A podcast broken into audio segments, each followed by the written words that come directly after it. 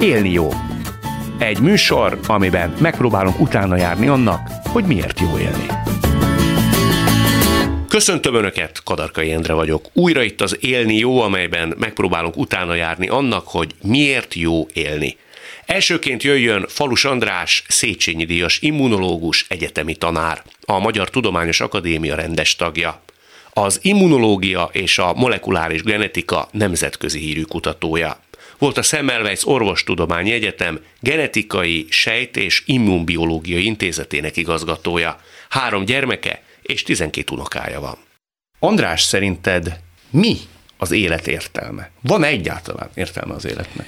Ö, meglepő mondattal fogok kezdeni, mert én is ezen elgondolkodtam, mint, mint bárki más, hogy el, megtenni azt, amit az Isten akar veled tenni. És azt honnan Tehát tudod, hogy mit akar? Beteljesi. Az én úgy érzem, hogy vezetve van mindenki, akinek erre füle, szíve van. Én úgy érzem, mióta hívőnek érzem magam, hogy az élet célja beteljesíteni azt a dolgot, amire amire el lettünk hívva. Nem szeretnék lerikális hangulatot kelteni az első pillanatban, de ha már megkérdezted, és a cél, ról van szó, hát lehetne idézni az ember tragédiáját, hogy a cél halál az élet küzdés, az ember célja a küzdés maga. Ezt én elkeserítőnek érzem, mint madácsot általában, de, de így is lehetne válaszolni. Lehetne úgy válaszolni, hogy életcélja segíteni az embereknek, lehet a természetbe gyönyörködni, mindez igaz, de hogyha egyet kell mondani, akkor én nem tudok más válaszolni, mint amit tettem.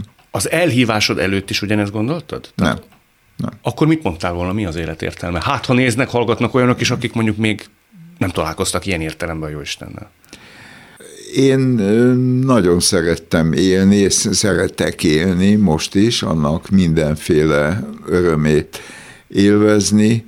Imádom az állatokat, még rengetegszer vittek állatkertbe, és még egy, még egy dolog, az állatkertben ért az a élmény apámmal kapcsolatban, ami soha nem tudok elfelejteni. Szerintem olyan öt éves lehettem, szóval egy nagy fiú, és elmentünk az állatkertbe, apám tudta, hogy én imádom az állatokat nézni, beszélni hozzájuk, utánozni őket, és nagy tömeg volt, és egyszerre csak elvesztem. Tehát hirtelen valószínűleg apám elengedte a kezem, és szétnéztem, és már nem volt ott. És akkor, hát az egy pánik. Vannak más, én nem, én nagyon nehezen sírtam, de hát úgy összefagyott bennem a velő minden, és akkor szerintem kb. két perc múlva megtaláltam apámat, aki nyújtotta le a jobb kezét, és én megfogtam, és abba a pillanatban éreztem valami fantasztikus biztonságot. Na most a, nem erről kezdték kérdezni, de a hitre térésben is én megkaptam egy kezet föntről vagy oldalról, vagy bárhonnan, vagy mindenhonnan. Nekem állati jófej szüleim voltak, volt egy nagymamám, az anyai nagymamám, mamu. Mit so, tanultál tőle? Igen, ezt, ezt én is akartam mondani. A toleranciát például. Mi egy zsidó hátterű család vagyunk, voltunk, akkor szüleim révén, és a, a mamu ő vallásos zsidó asszony volt, pénteken gyertyát gyújtott, új évkor, zsidó új évkor barheszt kellett enni, ez egy ilyen mákos péksütemény, amit mézbe kellett már tenni, azóta se szeretem a mézet, nem is szeretem soha, de azzal, hát őket azért megszenvedtette a háború, a holokauszt, sok, ő neki például öcsét elpusztították, és a mamóban soha olyan, hogy a németek, olyan nem volt. Nekem ő is, meg apám is, Götéről, Schillerről, Weimarba voltunk, Lukács Kranach házában, de csodálatos festő volt, és a mamó mindig azt mondta, hogy nem a németekre, hanem a nácikra, a nyilasokra haragszunk. A német csodálatos nép, ugye ezt mondta, iszonyan utálta Stálint, az ő magát, a mamó szerintem nyolc osztályt végzett, rendkívül intelligens, szerintem ismeritek, és más is ismeri azt a egyszerű öregasszonyt, aki, hát én mindig öregnek láttam, egyébként 85 évesen ment el, aki bölcs. Tehát e, ez, ez elképesztő bölcsesség. Az oroszokra nem haragszunk, mondta, azzal együtt, hogy a, a háború után azért érték őket inzultusok. Ez születési katona. adottság, hogy valaki tud ilyen nagy vonalú lenni? Vagy ez azt, egy szemlélet? Én, én azt hiszem, hogy is. Én, mint genetikus és immunológus a genetikával és epigenetikával is foglalkozom, nem akarok most ebbe belemenni, de nem csak a örököl dolgok, hanem a szerzett dolgok alkotnak minket együtt. Szerezni meg úgy lehet, hogyha jók a példák, mint neked a nagymama. Ha jók a példák, ha ő, ő neki jók voltak a példái, ez úgy megy át generációról generációra bízvást, és ö, sajnos az ellenkezője is megy, a türelmetlenség, a kirekesztő gondolat, az önzés, a irgalmatlan kegyetlenségek, akár verbálisan. De te úgy gondolod például, át. hogy egy meghatározott genetikájú, nem túl jó idézőjelbe vegytanú ember, ha jó környezetbe kerül, bölcs nagymamák, igézetében tölti a gyerekkorát, Ilyen értelemben sok mindenen tud változtatni? Igen, igen, igen, meg vagyok győződve. Hogy mondjak egy példát, tényleg nem akartam áttérni a tudományomra, de érdekes az, hogy a, az örökbefogadott gyerek, az számos olyan tulajdonságot jelenít meg, mint, mint az édes gyerekek. Tehát az ember nem csak a gényeit, hanem a környezetét is örökli és átadja. Vannak imprintáló időszakok, azt jelenti, hogy egy nagyon korai hatás, ami nagyon nehezen múlik el. Hát ilyenek az abúzusok, a legkülönbözőbb, nem csak a legdurvább abúzusokra gondolok, hanem verbális abúzus. Az a gyerek, akit soha nem dicsérnek. Tehát a feje tetejére állhat, de soha nem dicsérik az, az egy idő múlva befele fordul, ez egy abuzus, ez egy súlyos bán, mentális bántalmazás, tehát és lelki bántalmazás, de a környezet rengeteget tud adni. Szóval én nagyon nem szeretem a szélsőséges vagy gének, vagy környezet, vagy nem tehet róla, idézőjelben, mert a fogantatása pillanatában megkapta a szüleitől, vagy pedig ennek az ellenkezője, hogy minden a környezet. A példaadást említed. Édesapád úgy tudom, hogy 56 után elég sokáig rendőri felügyelet alatt állt. Így van. Ő ugye az élelmiszeripari minisztériumnak volt a... Igen. Ő egy tisztviselő volt a pénzügyi főosztályon, meg a könyvelési ügyekben vett részt. És ugye lincs hangulat közepette, ő a személyzeti főnököt, tulajdonképpen a szárnyai alá vette. Így van, elhozta hozzá. Ott lakott nálatok. Ott, ott lakott Ettek, nálam. evett, ivott, majd a végén följelentette az édesapámat. Így van, édesanyám. Én, én, én nekem az volt furcsa, hogy ő kín, hogy ott aludt velünk ez a néni, ugye én 56-ban 9 éves vagyok, megjelent a apám egy nénivel, és mondta, hogy most ő itt fog velünk enni, édesanyám adott neki azt hiszem ruhát, mert az egy szár ruha volt rajtam, eljött a, a minisztériumtól, majd bejöttek az oroszok, és november első hetében följelentette apámat. Akkor se vesztettétek el a hiteteket az emberekben? Nagyon érdekes humorérzéke volt apámnak, rengeteget szenvedett. Apámban volt egy fantasztikus humorérzék, azon kívül, hogy akkor nem volt pénzünk, én, én tudom, hogy évekig tréningruhába jártam utána is gimibe. De hogy nem keseredett meg?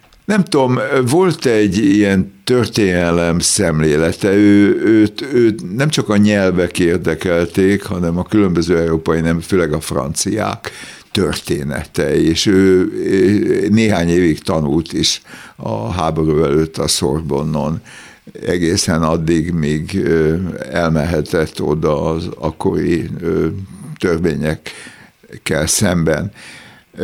És nekem azt mondta, hogy a, nagy szov, a, a szovjet birodalom úgy fog összeomlani, mint a nyugat-római, a nagy-római birodalom. Mondtam, hogy apám, ez, ez, ez te egy te ezt, ezt azért mondod, mert egy megkeseredett, ugye elvesztetted az állásodat. Szóval nem, higgyem el, hogy így lesz. Azt mondtad, hogy mindenki fél valamitől, csak valaki bemeri vallani, van, aki nem. Igen. Te elmondod, hogy te mitől félsz? Nagyon egyszerű lenne, azt mondanám, hogy mindentől.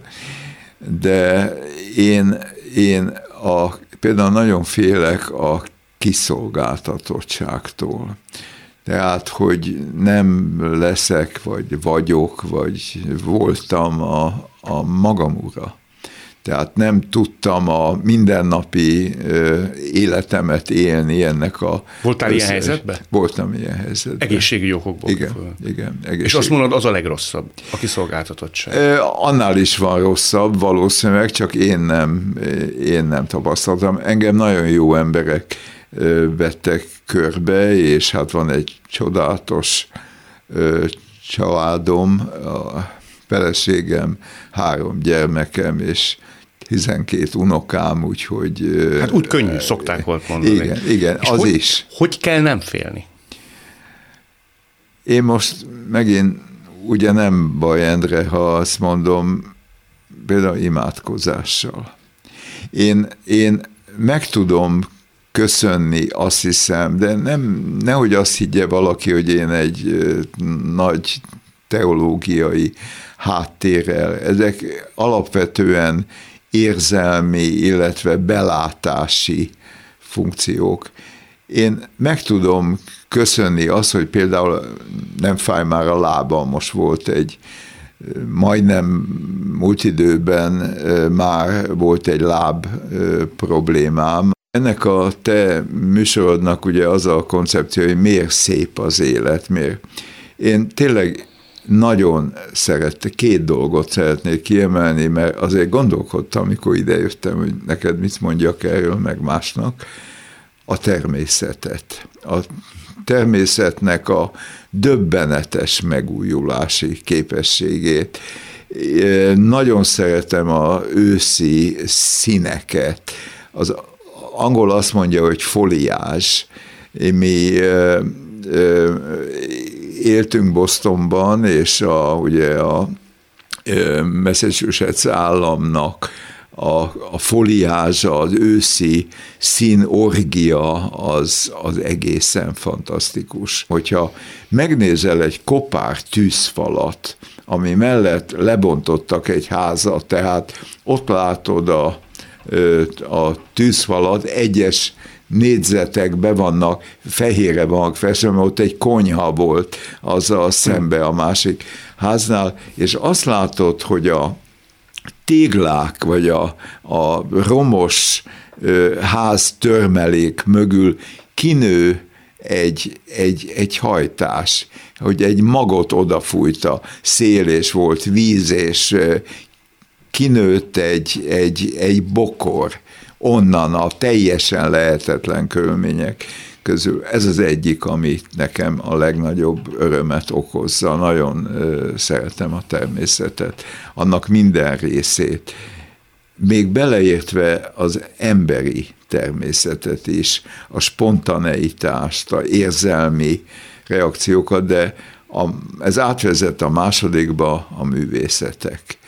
A művészet szerintem az ember legmagasabb rendű tevékenysége. Én talán mondhatom, mert tudományjal foglalkozom, hogy szerintem a tudomány sehol nincs. A művészethez képest? A művészethez képest. Mi a hozzáadott érték a művészetnek? Már olyan értelemben, hogy energiakifejtésben, kreativitásban, teljesítményértékben a tudományhoz képest? A, az, hogy megtanítja, egyébként a tudományban is van szépség, amikor egy gondolatmenetet leírnak, amikor uh, Harikó Katalin kitalálja azt, hogy azt az egy nukleotidot kell módosítani, hogy a messenger RNS, bocsánat, ne bomoljék le, ez egy zseniális gondolat, egyszerű zseniális gondolat. Utólag be is vallott, hogy amikor megtudtad, hogy Karikó Katalin egy ilyen megoldással élt. Fejedhez kaptál? Igen. A hét százát? Mi nem, én nekem is eszembe.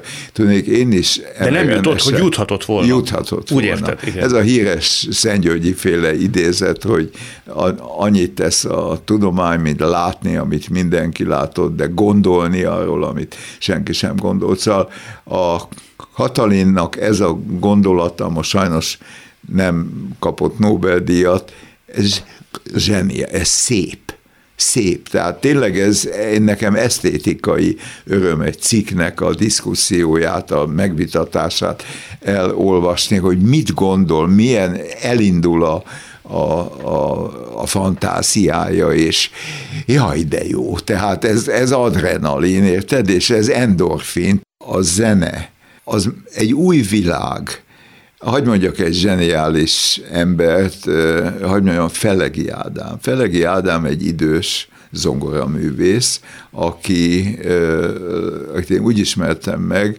hogy a hospice-ba, tehát a, abba a klinikába, ahol a, valószínűleg a végállapotos emberek, főleg a rákos betegek mennek, feleségem ott önkéntes.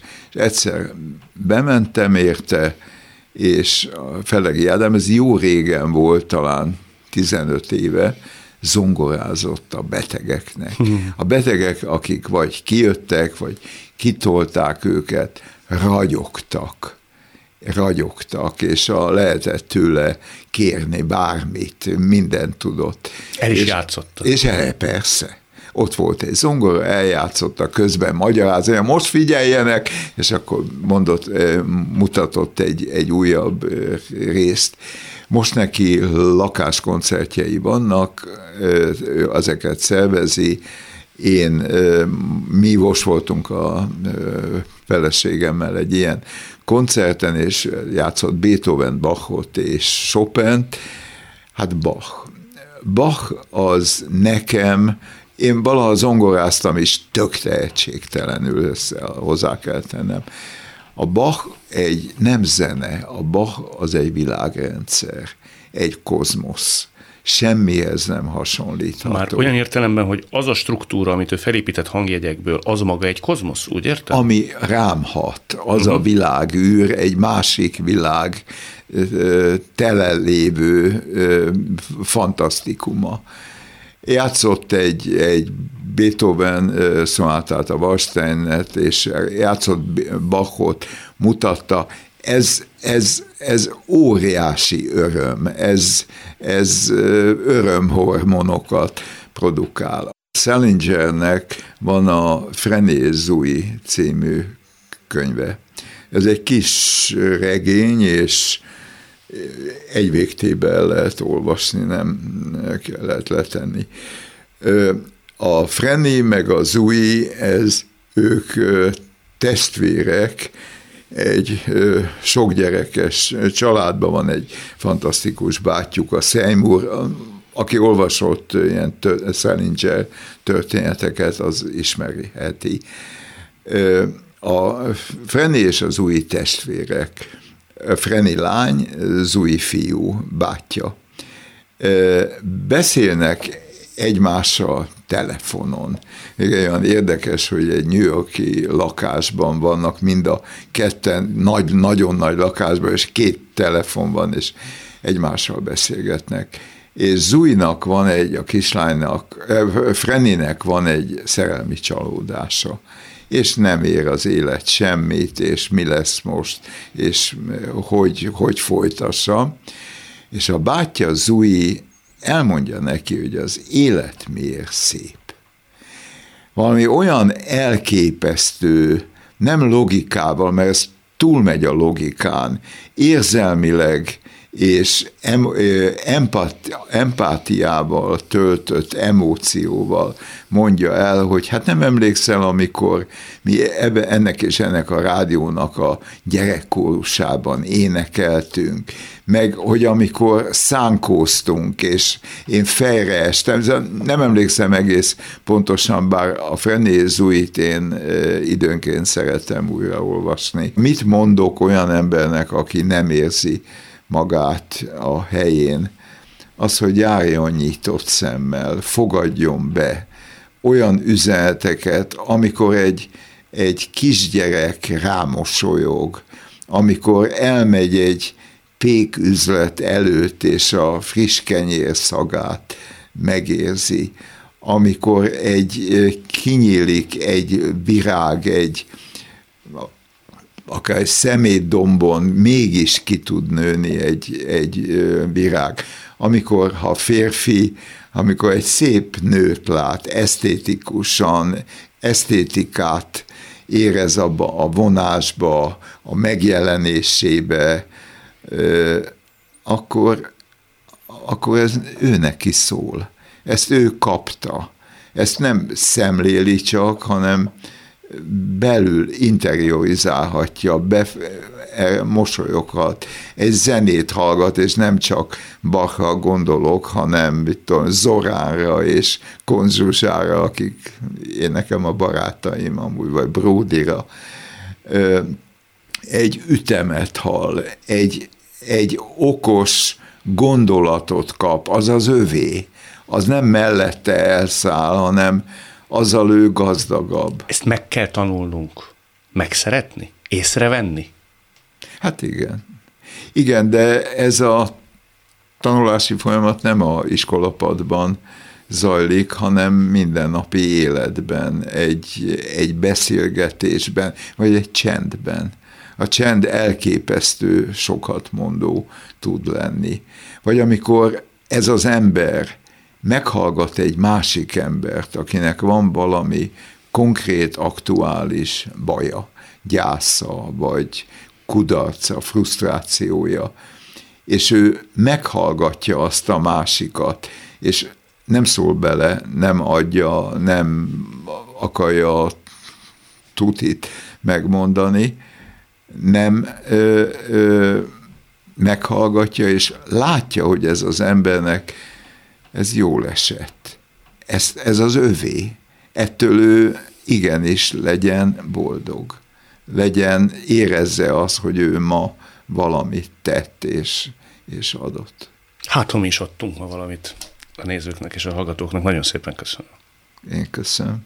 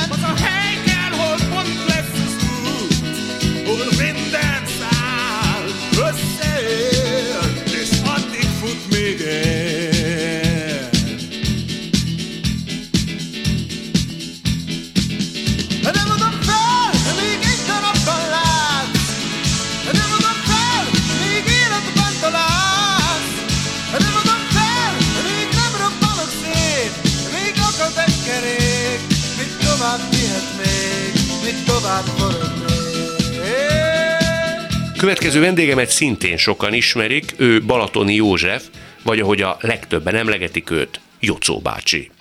Miképp lesz egy kisfaluból származó dadogós fiúból országosan ismert tanár és influencer. Csúfolódások, pánikrohamok, veszteségek, traumák és függőségek nehezítették életét, de megcsinálta. Szerepelt a Forbes 30 év alatti sikeres fiatalok listáján. Hét könyv szerzője. Szeret élni.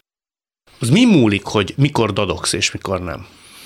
Igazából ez nekem nagyon változó. Tehát, hogy ilyen fáradtsági szint, hangulati szint, amikor teljesen elengedem magam, akkor szoktam dadogni. Tehát például nálam az folyt valamint más dadogósnál, mert ugye az ilyen új helyzetekben a dadogósok befeszülnek és sokkal jobban dadognak, én nem. Tehát, hogyha mondjuk el kell mennem ügyet intézni, akkor én nagyon kimérten, nagyon tüktigen tudok beszélni, és onnan lehet tudni, hogy mennyire engedem el magam, és mennyire érzem jól magam egy társaságban, hogy elkezdek dadogni. Vagy Tehát ha végig dadogod a beszélgetés, akkor elégedett lehetek. Hát ha nem is végig, mert azért közben megtanultam ezt, hogy hogy tudok így beszélni, de ha lesz benne dadogás, akkor az azt jelenti, hogy felszabadultam. és jól Végén akkor magam. vonunk egy mérleget majd. Téged mióta nem zavar, ha kérdeznek egy ilyet? Hú, szerintem egy ilyen hat éve. Tehát, hogy hat éve nem zavar már. Akkor volt az, ugyanakkor elkezdtem nagyon sok interjút adni, és ilyen azt vettem észre a, az embereken, hogy e- előtte a szerkesztők mi- mindig jöttek, hogy figyelj, hogy így, hogy így azt megkérdezhetem, és én, de úgy, úgy kérdezték meg, mintha ez valami nagyon, nagyon ilyen, nem tudom, intim lenne, vagy, vagy nem felvállalható, és én mindig azt mondtam, hogy persze, tehát, hogy, hogy én azt mondom, hogy inkább kérdezzük meg és tisztázzuk, mint hogy a hallgató vagy a néző így ne értse, hogy mi történik. És onnantól kezdve, hogy, hogy így láttam, hogy mások hogy kezelik ezt, én kezdtem el elengedni. Hát mondom, akkor, hogyha más rágörcsöl erre, akkor, akkor én miért görcsöljek ezen a dolgon? És akkor igen, tehát akkor, de előtte viszont mindig na- nagyon-nagyon zavart.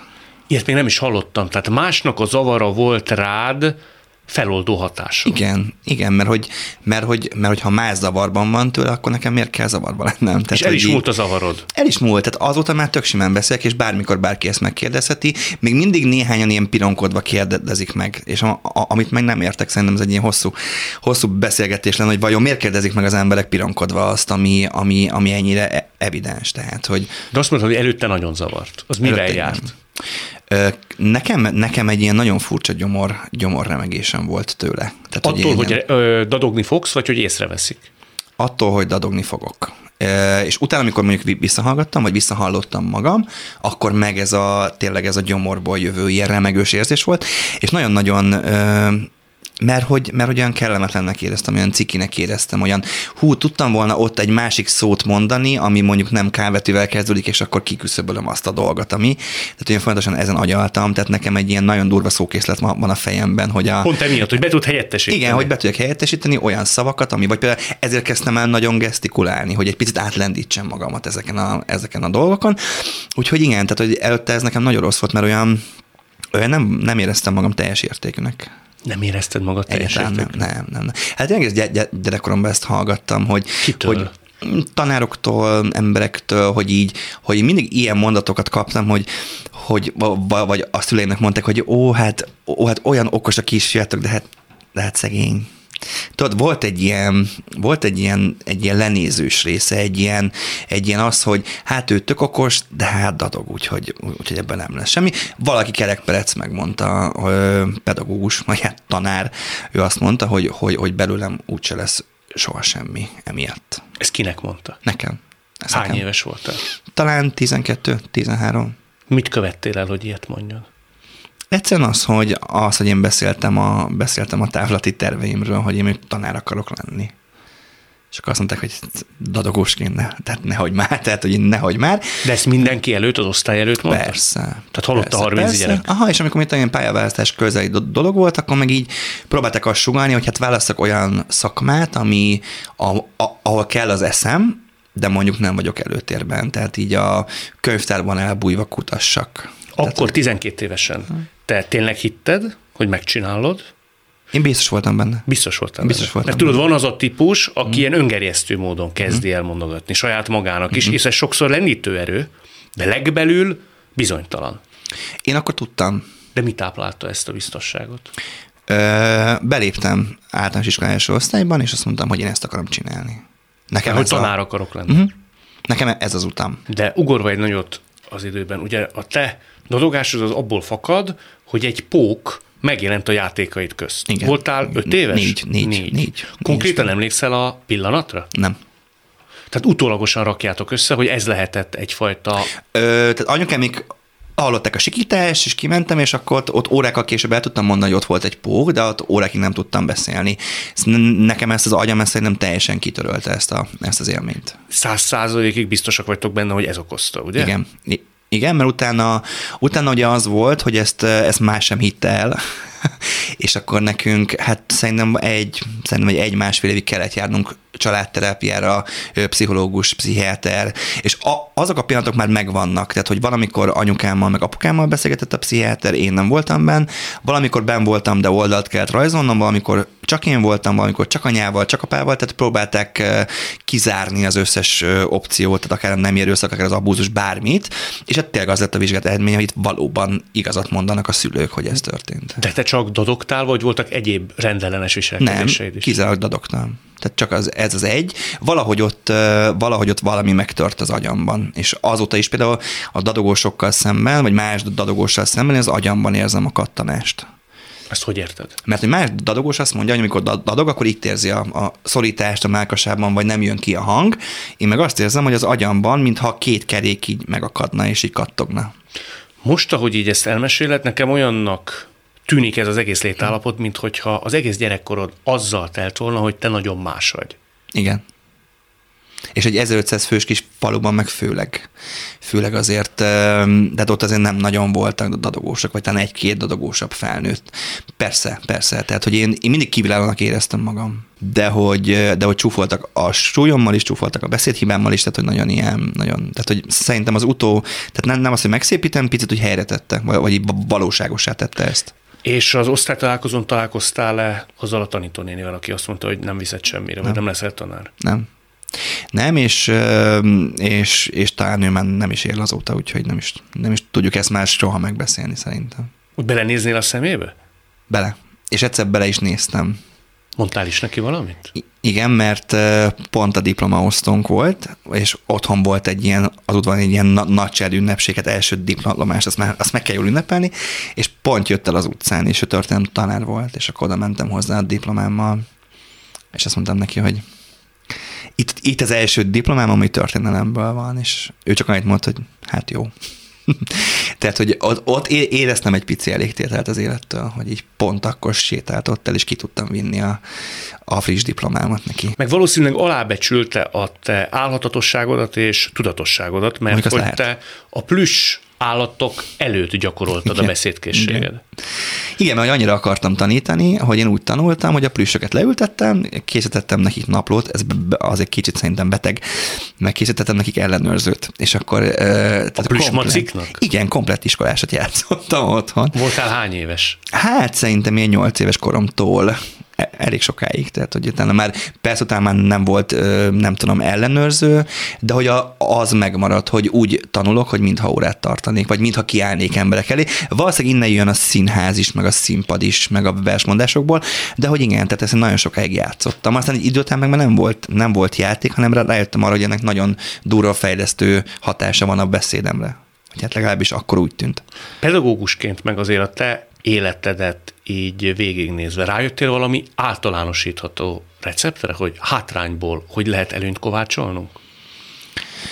Talán az egyik eh, legfontosabb az a humor, hogy, hogy, hogy tud ezeket a hátrányokat humorral kezelni. Magadon tudj nevetni? Magamon tudjak nevetni, és nekem mind- mindig az volt, tehát én előbb, tehát én mindig előbb sütöttem el egy poént magamra, mint hogy más megtette volna. Mert, mert ha más elsüt el egy poént, az bántó, de ha te magadon tudsz nevetni, az a többieket is olyan teljesen váratlanul érinti, és akkor ők is nevetnek veled, és nem rajtad.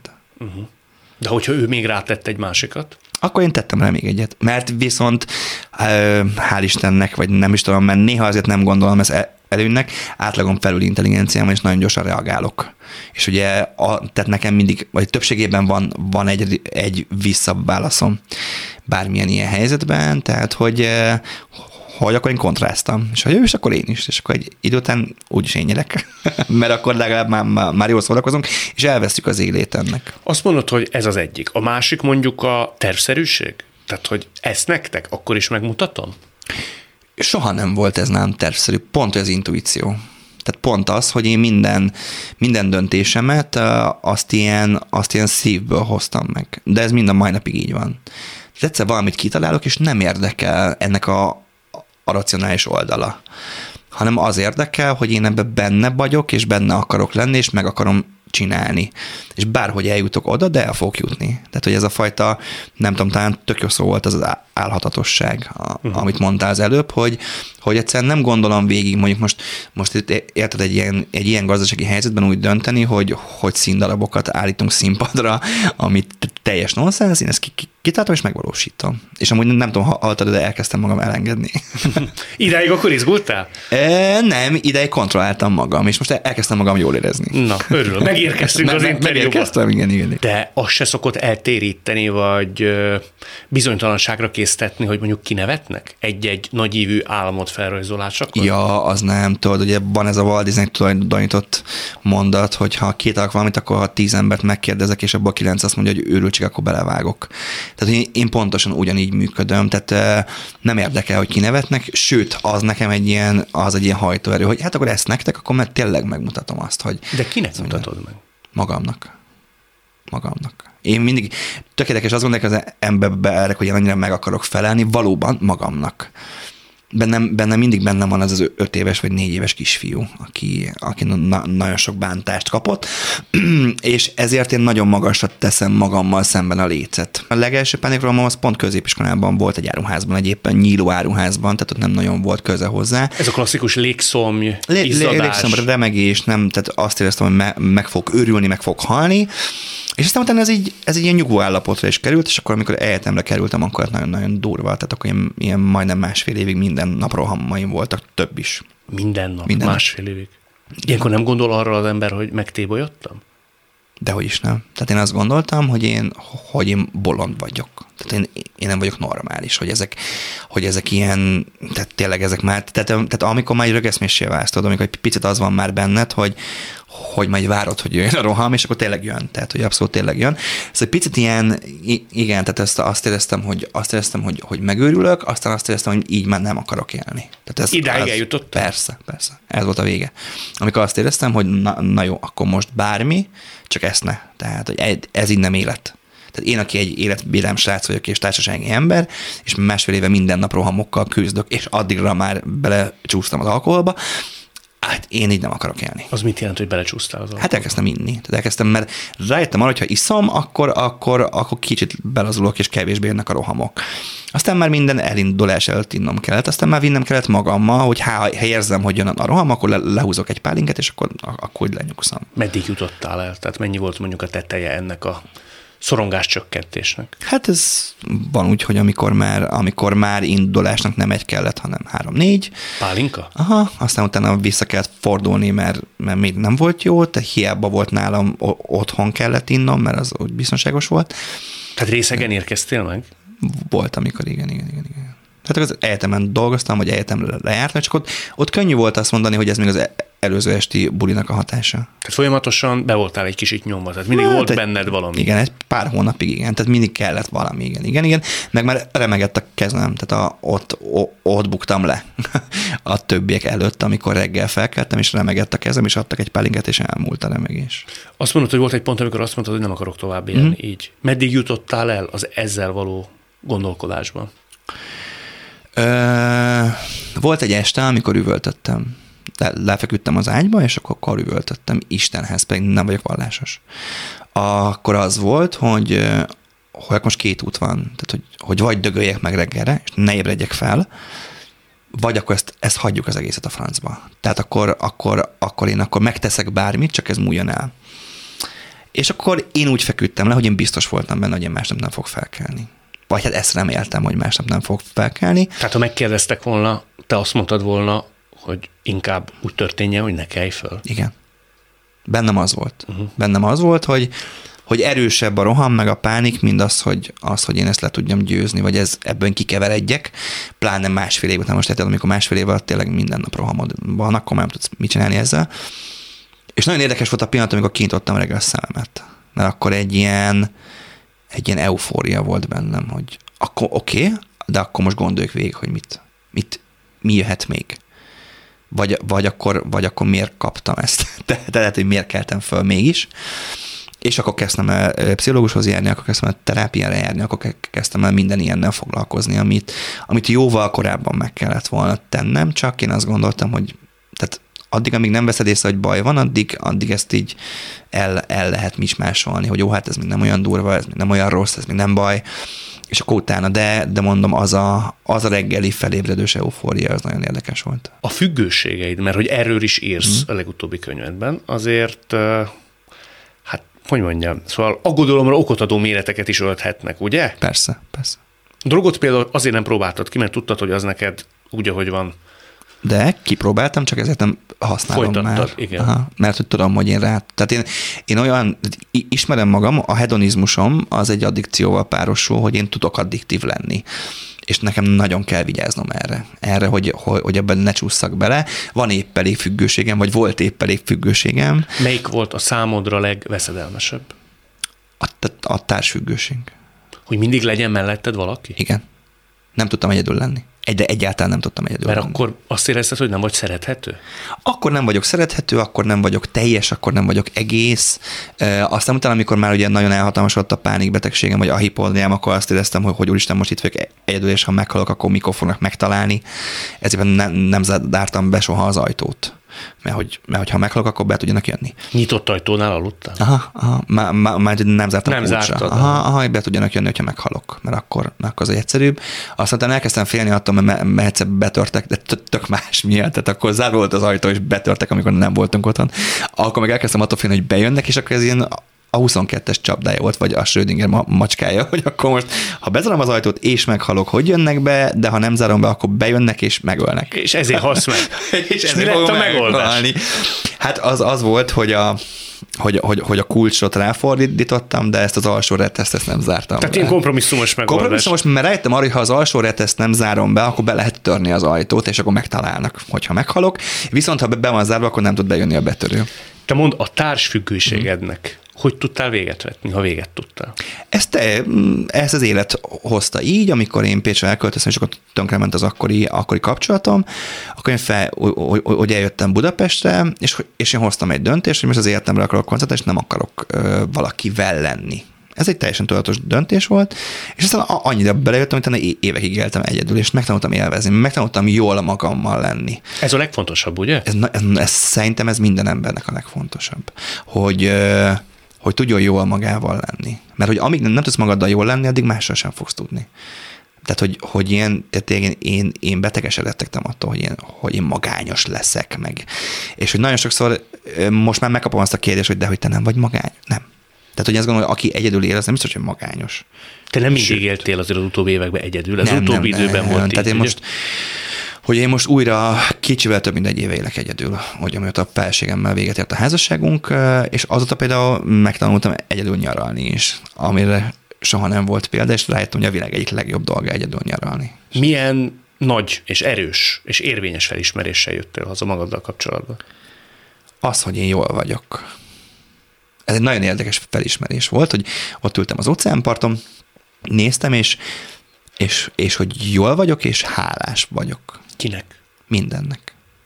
Minden, amit történt velem, minden, amit én elértem, minden, amit mások tettek velem, és le, legyen az jó vagy rossz, az hálát, hálával tölt el, mert ott tarthatok, ahol tartok. Miközben, amikor felszállt a repülőgép, nem így gondoltad. Nem, nem akkor nagyon be voltam tojva. Tehát Meg az még a vállás okozta ütés Abszolút, hát ez nyomán, teljesen, igen? Persze, az még teljesen. Tehát az még, az még abban volt, hogy ez a vállás, vagy hát a külön költözés után ez volt szerintem egy két hónappal. Tehát akkor így Azt lehet tudni, hogy te kezdeményezted a vállást, Nem, a felesége? nem, feleségem. Felesége. Ö, De, de csak azért a feleségem, mert hogy én sokkal tovább maradok benne helyzetekben, mint kéne.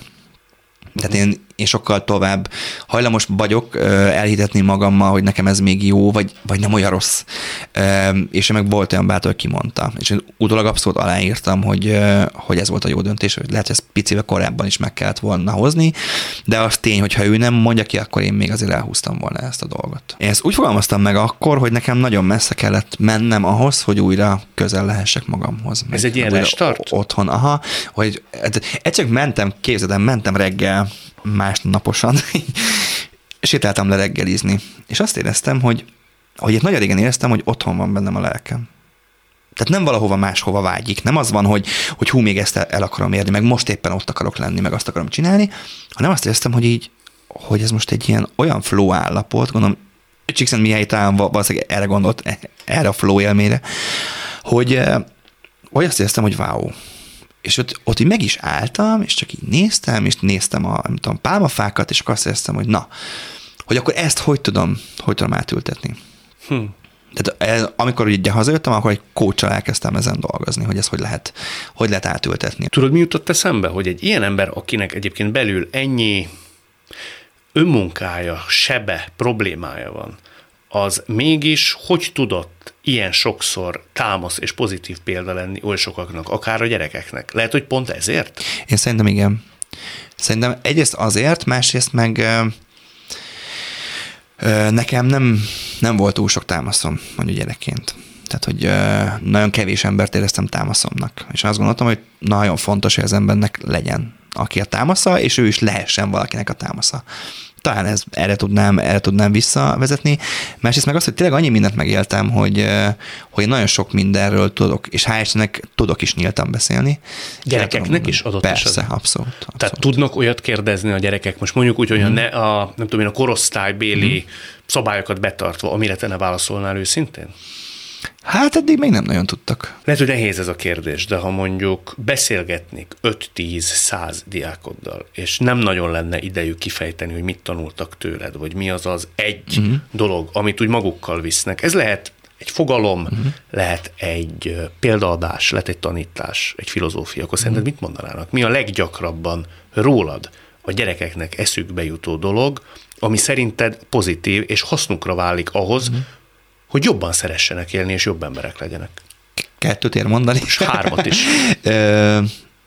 Vagy amit én szeret- szeretnék, de nagyon sokszor kapom ezt vissza. Egy az, az őszintesség.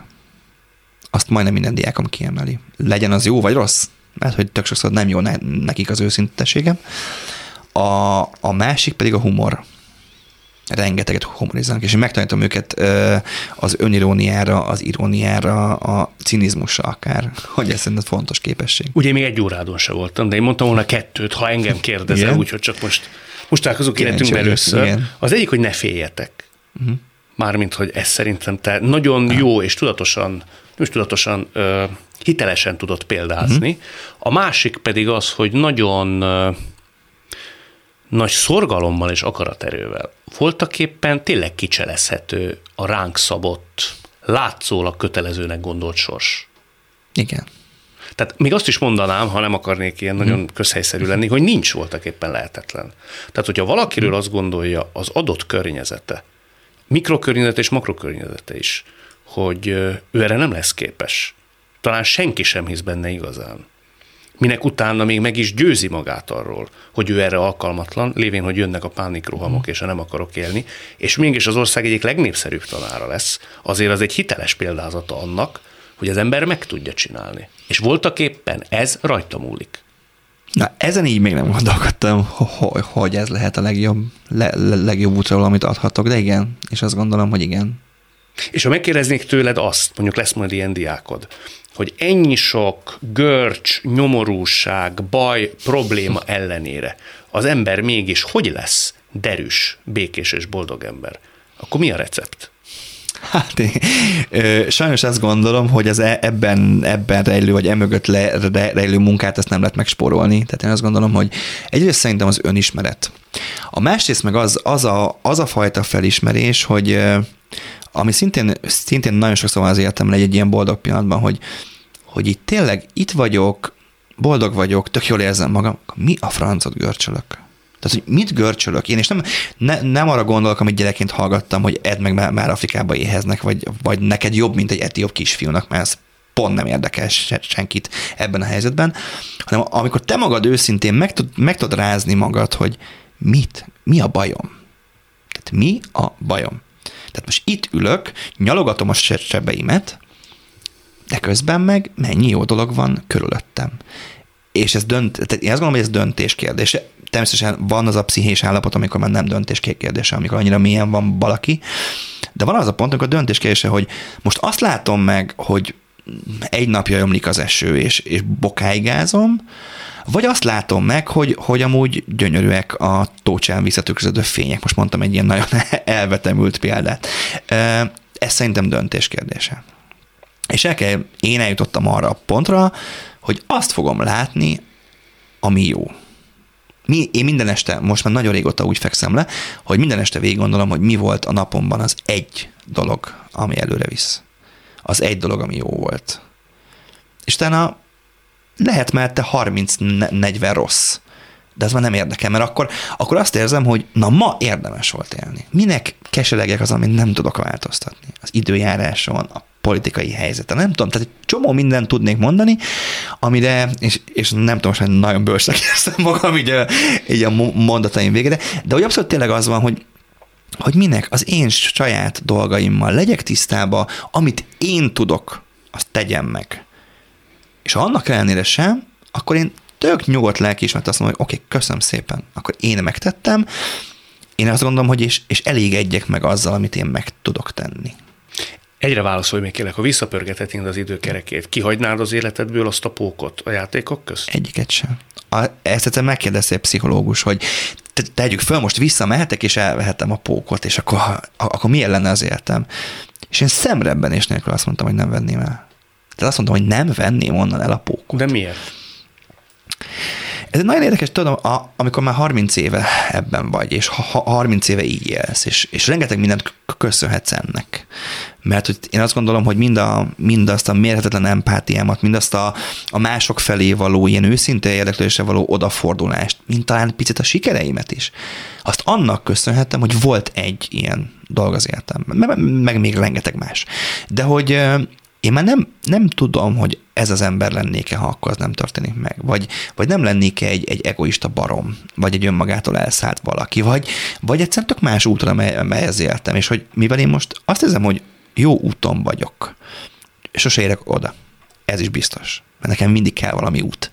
Akkor minek változtassam meg ezt az egészet? Miért, miért gondolkodjak azon, hogy mi lett volna, ha? Tehát én a történelemben sem szeretem azt, amikor gyerekek kell, arról kell, hogy beszéljünk, hogy hát mi lett volna, ha. Nincs ilyen. Tehát, hogy ez van és kész. Azt megnézhetjük, hogy ez milyen irányba mehetett volna. Ugyanezt történik, de mi lehetett volna? Én ezzel sem gondolkodom, én nem venném el a pókot, mert, mert én hálás vagyok annak a póknak, mert hogy, mert hogy ilyen életem lett, amit ma élek. Hát akkor drukkolok. Úgy tűnik, hogy ez jó neked, hogy maradjon ez sokáig. Azt nem tudtam eldönteni, hogy most dadogtál az interjú második felében, vagy sem. Nem tudom, ez mire válasz, de nekem úgy tűnt, hogy felszabadultál. Abszolút felszabadultam, és, és volt egy pont, amikor nagyon meghatottam, hogy köszönöm szépen. Mi köszönjük. Arról megosztanak a vélemények, hogy az életben mekkora szerepe van a szerencsének. De arról meggyőződhettünk az imént, hogy sokszor vesztesnek tűnő helyzeteket is meg tudunk nyerni. Ezek által aztán nem ritkán az egész életet. Hallhattuk, hogy ez mennyire rajtunk múlik. Mert ugye élni jó.